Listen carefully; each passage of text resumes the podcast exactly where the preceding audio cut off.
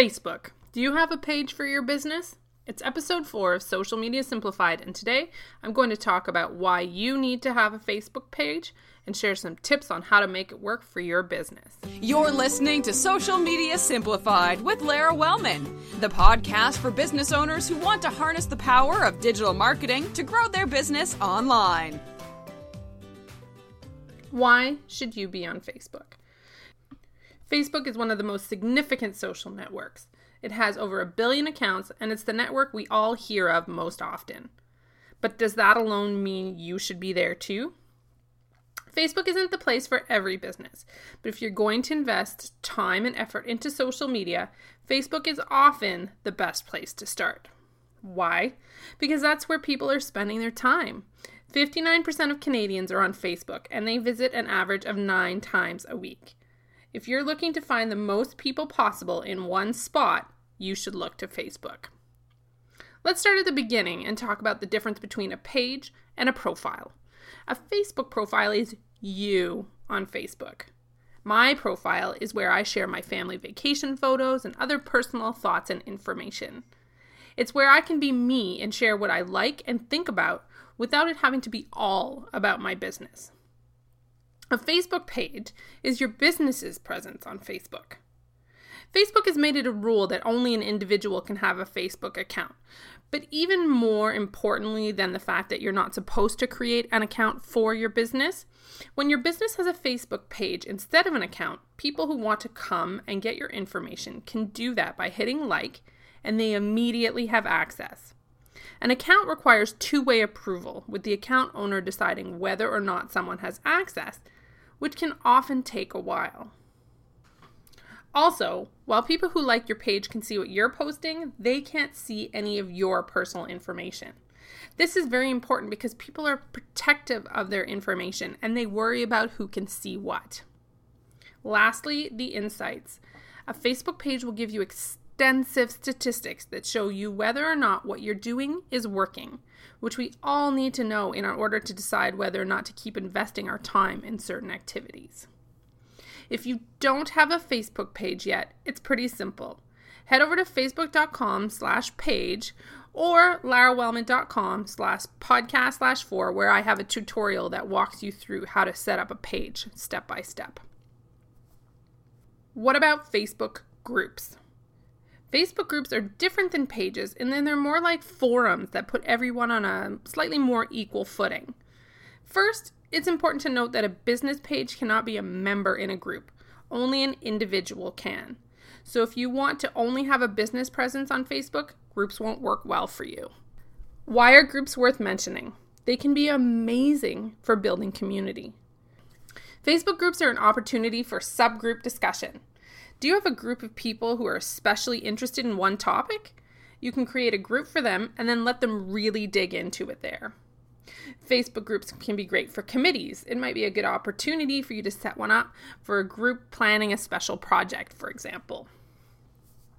Facebook groups can also be created as a value add for members. I have groups for all of the courses that I run, but you can do it for a variety of things to make somebody feel as part of a special member community. Facebook groups are an incredible way to let people feel like they're a part of your community because everyone is on an equal footing within a group. Other people can start conversation threads, people can ask questions and answer each other. And you can still moderate that group and have a guidance over the content overall.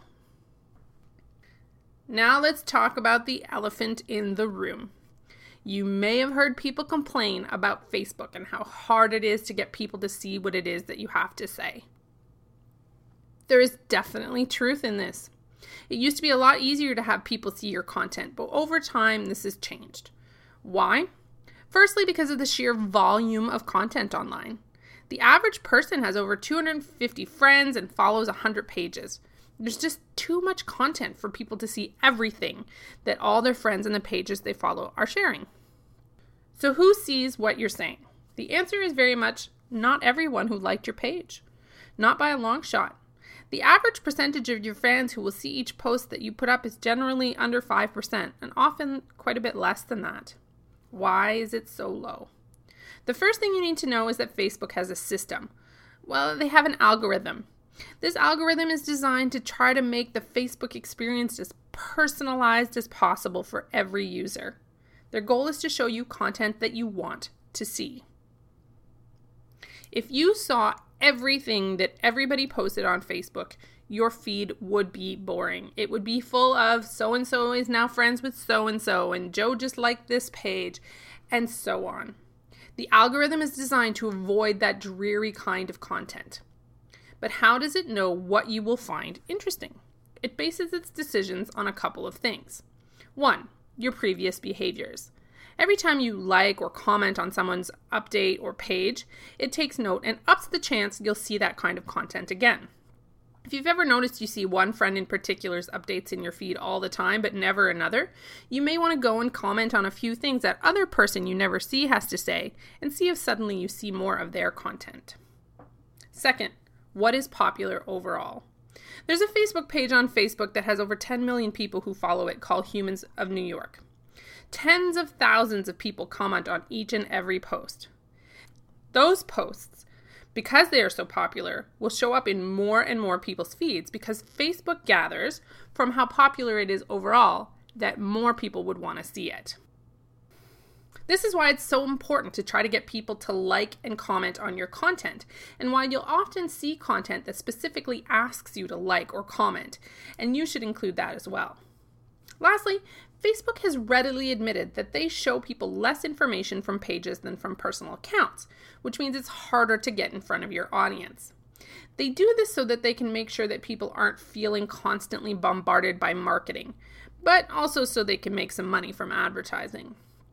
Being willing to spend some money on advertising is important, and I'll talk about that more in a future episode. So if you have any specific questions, leave them in the show notes at larawellman.com slash podcast slash four.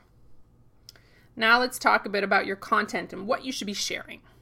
First, you should be sharing content at least daily, if possible, twice a day.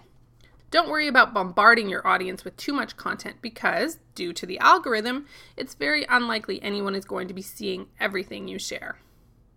Second, remember that what you share is about your audience and not about you. What do I mean by that? I mean that you can't only share content asking for people to sign up for something or buy something. You have to think about what your audience is actually interested in, what they want, what they need, because they will simply tune you out if that's not what you're providing. Third, to elaborate on number two, provide value. How? Can you give them tips? Can you recommend products? Can you share articles about successes?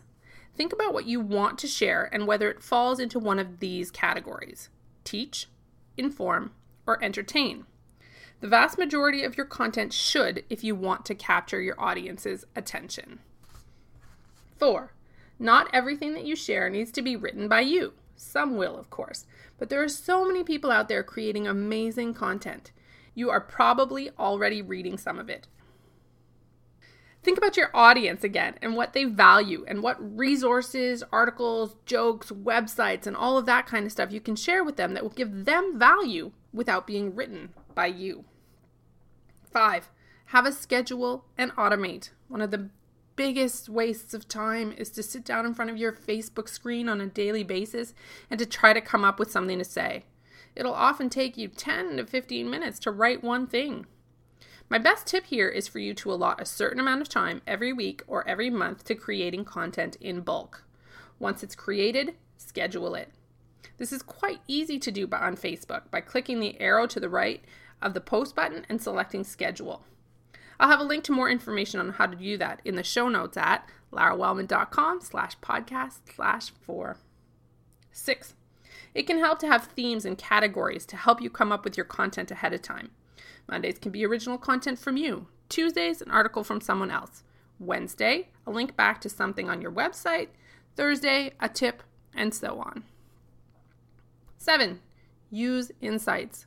Facebook pages allow you to see what's working. You can see things like who's liking your page, where are they from, how old are they, what time are they on. You can then specifically see how each post you put up performs and whether or not people are liking, commenting, or clicking on what you're sharing.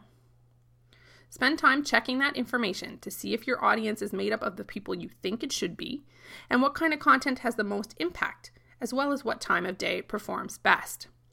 I often find posts shared at 6 a.m. work best on my audience, and I learned that from spending time in my insights.